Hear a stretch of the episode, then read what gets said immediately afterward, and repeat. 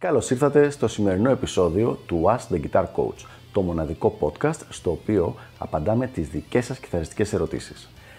Αν ενδιαφέρεστε να εξελίξετε το παίξιμό σας στο maximum βαθμό, στείλτε μου ένα email στο email ioannis.ioannis.org για να σας ενημερώσω για τα πακέτα εκμάθησης κιθάρας του Elite Guitar Coaching. Πάμε λοιπόν να δούμε τη σημερινή μας ερώτηση.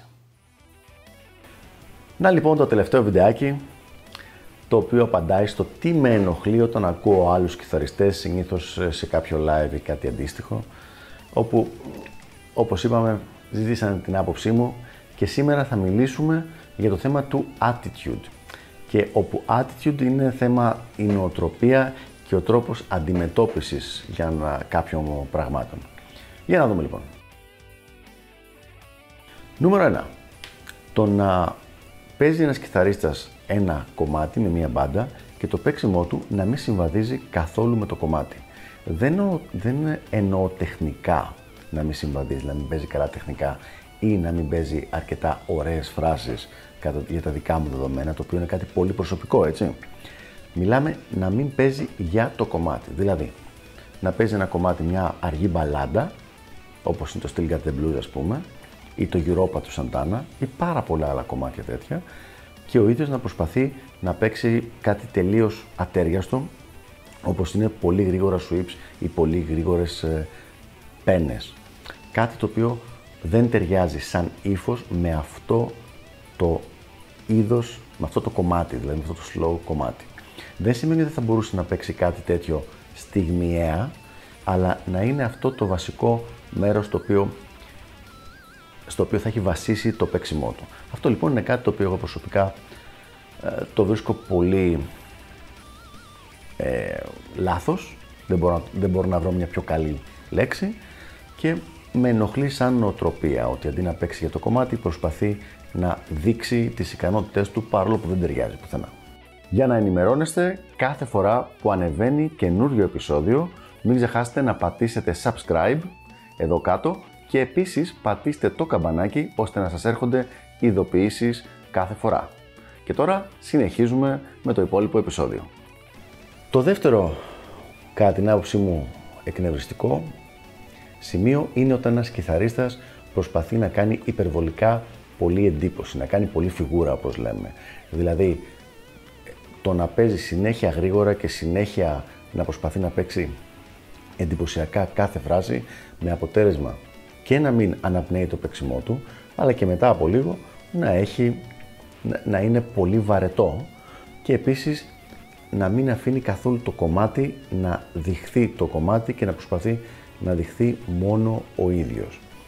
Φυσικά και το γρήγορο παίξιμο έχει το ρόλο του και πάρα πολύ καλοί κιθαρίστες έχουν γίνει γνωστοί από, τη, από το virtuosity το οποίο έχουν αλλά όλοι αυτοί οι κιθαρίστες σίγουρα δεν το χρησιμοποιούν συνέχεια, ίσως με πιθανή εξαίρεση τον Ινβε Malmsteen, ο οποίος όμως έχει τόσο εξελιγμένη ε, μελωδική λογική που πραγματικά ακούγεται καλά ακόμα και αυτό το υπερβολικό ε, γρήγορο παίξιμό του.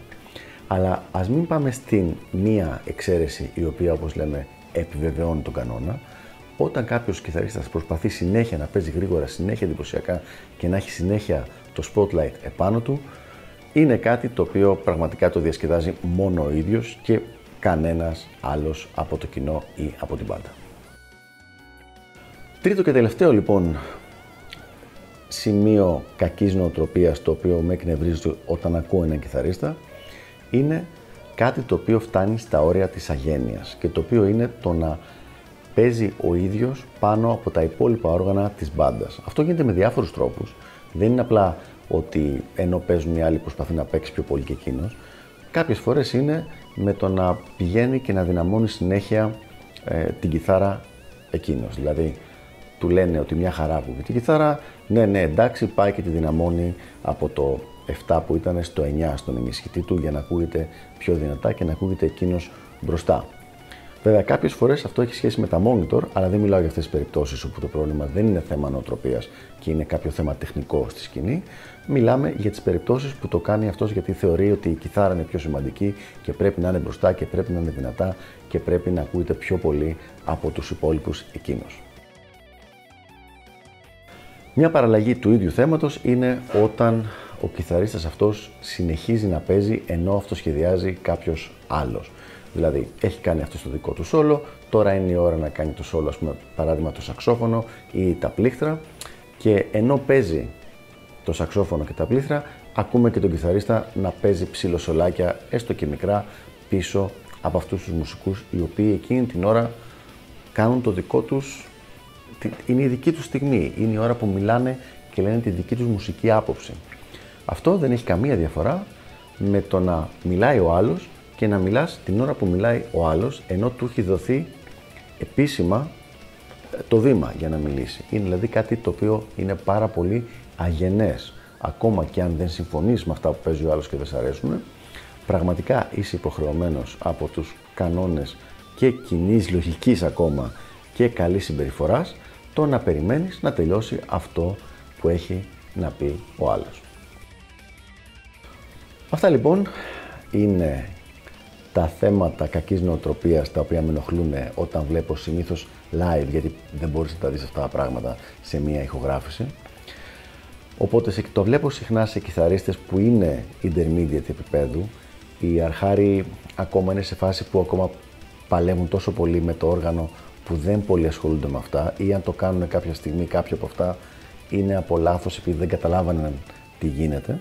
Αλλά συνήθως οι intermediate κιθαριστές που το βλέπουν λίγο πιο επιθετικά το όλο θέμα, ότι θέλουν να αποδείξουν ότι μπορούν, ότι αξίζουν, ότι έχουν καταφέρει κάτι, εκεί έχουμε τα πιο πολλά προβλήματα κακής νοοτροπίας, τα οποία καταλήγουν σε αυτά που είπα πριν.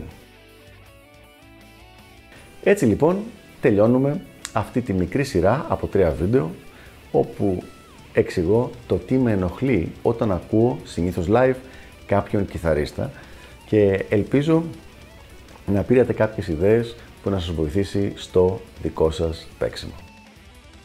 Αυτά λοιπόν για το συγκεκριμένο θέμα, ελπίζω να βοήθησα και τα λέμε στο επόμενο επεισόδιο του Ask the Guitar Coach. Γεια χαρά!